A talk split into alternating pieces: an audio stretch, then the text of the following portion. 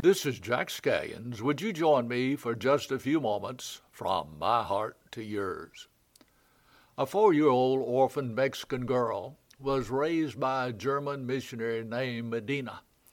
At 16, he sent her to Corpus Christi, Texas, to a Christian school.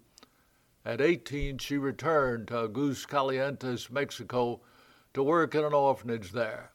It was there she met and married her husband after a three, a three day courtship. The two moved to Zacatecas, where they had 11 children, eight boys and two girls, with one dying in infancy. She firmly planted her Christian faith in each one of these. The family lived, cooked, ate, and slept in a one room adobe house with a dirt floor. Periodically, they swept that floor and piled the dust on a dirt mound outside. My story today begins with one of those little Mexican boys standing on that dirt mound barefooted, a ragged hand me down shirt that barely covered his little frame, his only pair of ragged pants too small, too short, gazing across the open terrain and wondering if there was anything beyond the horizon, anything for him. Although he could not see it, there was, due to a godly mother praying who had planted the seed of the gospel in him and set him apart for Christ's service. In retrospect, we see the unhand, unseen hand of God guide that little Mexican boy. A five year stint in the military, a move to America, a marriage to an American girl, two graves for two little baby girls, a meeting with God in the corner stall of a country barn, and through it all a relentless hunger to preach the gospel behind the scenes a praying mother, down on her knees, moving heaven and earth to bring her little Mexican boy into the center of God's will for his life. I marveled as I heard this account. It always fascinates me what God can do with one believer. Dwight L. Moody said it like this The world has yet to see what God can do with one man who is totally and completely yielded to Him. By His grace, he said, I will be that man. A must read for every believer is the story of missionary John Paton, 30 years among cannibals. It recounts the story of one man arriving on the island of Tanna in New, in New Hebrides in 1858. Facing death daily, buried his wife Mary Ann and an infant son the first year. Chased from New Hebrides only to return to the island of Aniwa.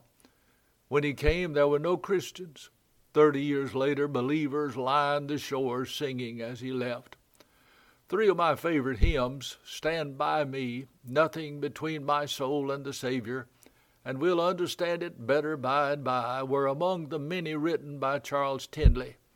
Born to slave parents, his mother died when he was four. The following year, he was separated from his father. As a teen, he taught himself to read and write by studying newspaper scraps. He worked as janitor at John Wesley Episcopal Church in Philadelphia, was ordained in 1885, and called as pastor of that same church in 1902.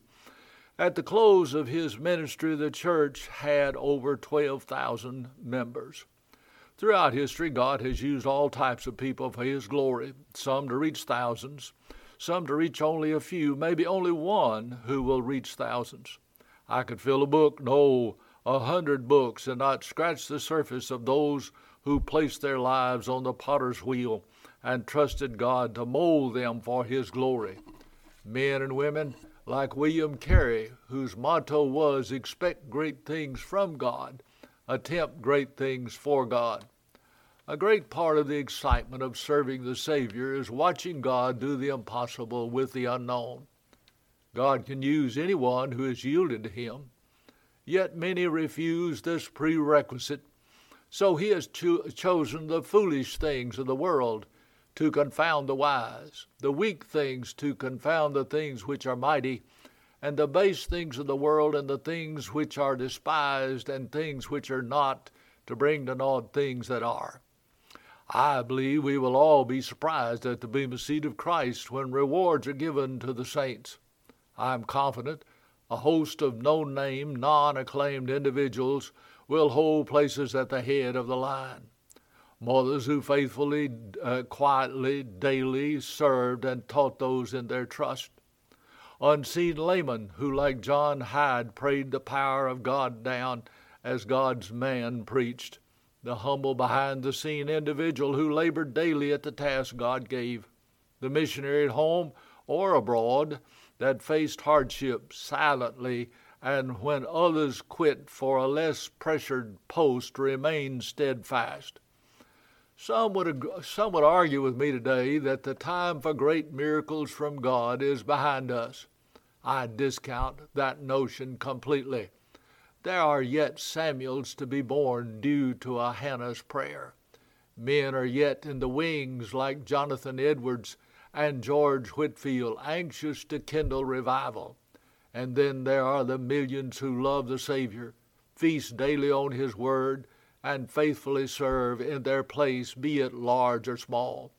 Miracles by the score are happening each time a sinner kneels at the cross or a young man or a young woman gives their life for service only to the King in their native land or on a distant shore.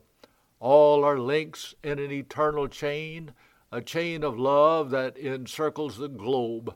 God will one day reveal, I think to our dismay, how each was a miracle in itself.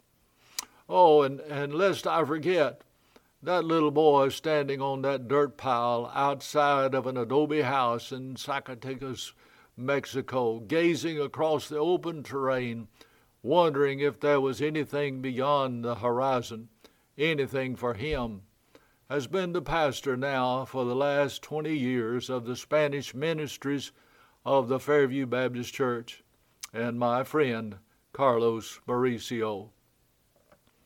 This is Jack Scallions I want to thank you for allowing me the opportunity today to share just a few moments from my heart to yours.